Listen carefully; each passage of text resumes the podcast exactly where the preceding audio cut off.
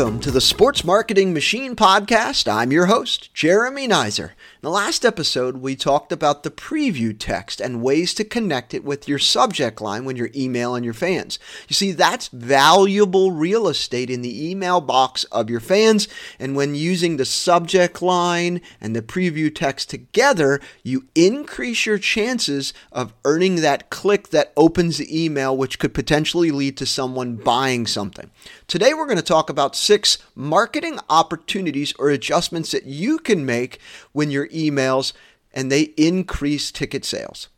Over the last five episodes, we've discussed several topics related to your emails that you send to your fans, and when combined, they lead to higher open rates, more clicks, and more sales.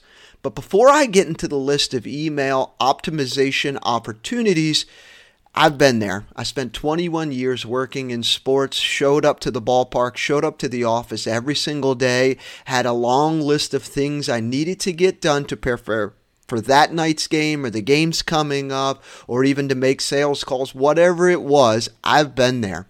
I want you to start putting yourself in the shoes of the ticket buyer or the season ticket holder. How can you provide relevant content that resonates with them where they are in the buying process? If you're going to email your season ticket holder, if I was a season ticket holder, you're putting yourself in their shoes, what would be something that you would send them? Same thing with a single game buyer. What I'm telling you is you got to be intentional about sending your emails rather than checking them off the list and that long list of things to do that you have every single day when you show up to the office. You got to be intentional. All right, first tip we're going to talk about today is the timing of when you send emails. Oftentimes, we as marketers, we send emails when it's convenient for us. You get into the office, you've got that game that night or in a couple days, you prep the email and you just hit send. That email could go out at 9:30 in the morning or really whenever it's convenient for you. Start sending emails that are convenient to your fans rather than what's convenient to you. There have been numerous studies that show the most popular times to send emails are 6 a.m., 10 a.m., 2 p.m., and 8 p.m. Just think about it. When you get up in the morning, if it's 6 or 7, whatever time you get up, what's the first thing you do? In most cases, people reach for their phone and open their email.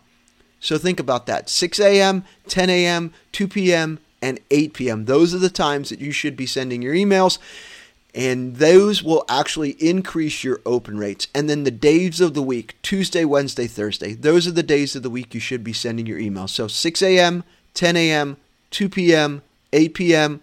Tuesday, Wednesday, Thursday of when you send your emails, and that will increase your open rates because those are the times people are actually looking at the email.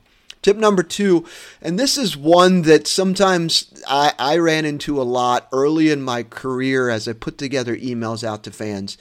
I put a lot of text into my emails, so really wanted to make your email skimmable. So, what that means is try to avoid dense paragraphs of text.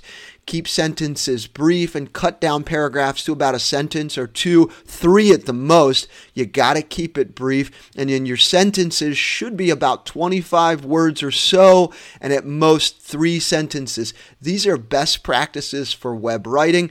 And the other piece of this is you got to get to the point. Every word or sentence in your email should uh, serve a clear purpose. If it doesn't, just remove it. You got to get to the point. Emails should be quick and punchy. Tip number three make sure your email copy matches what's on your landing page. What is in your email should have the same language and some information to get folks excited about the context of what's going to be on the landing page. So you're, if you're talking about group sales or you're talking about a fireworks or you're talking about a giveaway or you're talking about a promotion, when they click that link, it should go on over to a page that has more context about that promotion, the fireworks, the giveaway, whatever it is. In most cases, teams sometimes uh, stub their toe on this, and I did early in my career, where sometimes that congruency didn't match. So strive to maintain maintain a consistent experience from your email to the landing page and the copy that's on both. All right, tip number four Keep your different links inside of your email to a minimum, but have multiple calls to action. Oftentimes, we receive in our own personal emails about 10 to 15 links to a bunch of different items or products. You got to try to limit these because what happens is fans, we get confused and we only click on the top thing that interests us, right? But if you're sending in an email and you want people to look at a few games and buy a couple tickets to some games coming up, try to limit it to what it is in there. You don't want to put 10, 15 games in there. You only want to put maybe at most two or three. There are cases where you can have numerous links. That would be something like a merchandise sale, and that would warrant numerous links for sure. You've got hats and shirts and jerseys and whatever it may be, but you have that on there. But that would be one chance, one opportunity that you would use multiple links in an email, but you have to be able to keep the, the links to a minimum, but have multiple calls to action. So you've got your big button call to action, you've got links in there, calls to action. One other trick that you can use to add a few more calls to action in there, but sneak them in in a different way, is you use a PS at the bottom of the email. So you put your email signature, whatever it is, and at the bottom just put PS. That's a clever way to include some more links into the email it's a great spot to include targeted links, such as looking to book a party for 20 or more people, or thinking about coming out to the next fireworks game, or here's a package, a four game ticket package, something like that, where now you can see that this person is specifically interested in that one thing. So this in this case, someone might be interested in booking a party for 20 or more people, or they're interested in coming out and, and uh, watching a fireworks game or buying that fireworks ticket package. All right, tip number five social media. You create a massive amount of social media content from Instagram to Facebook to TikTok to Twitter to YouTube. You're creating a lot of relevant, great content, and it's designed to keep fans engaged, entertained, and connected to the team, which ultimately would lead to buying tickets and coming out to games. In addition to just putting your social media links in your email, include some clips of exciting plays, highlights, or fun clips inside of it. And it's easy. Most cases, you can click links inside of your social media channel. In Instagram, you click it, they'll give you embed code. You could actually embed the video in there and uh, put it in the email and send it out. It gets people more and more excited about it, right?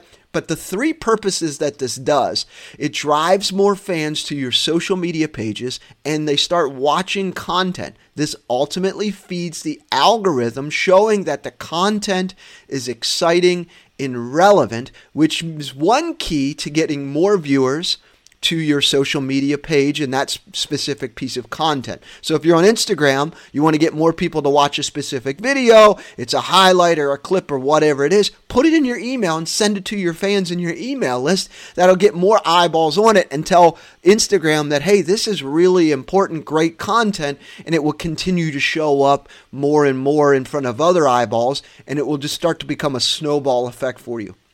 The second thing that happens when you embed and include videos inside of your emails from social media that you're emailing to your fans is that it gets more potential followers to your social media pages.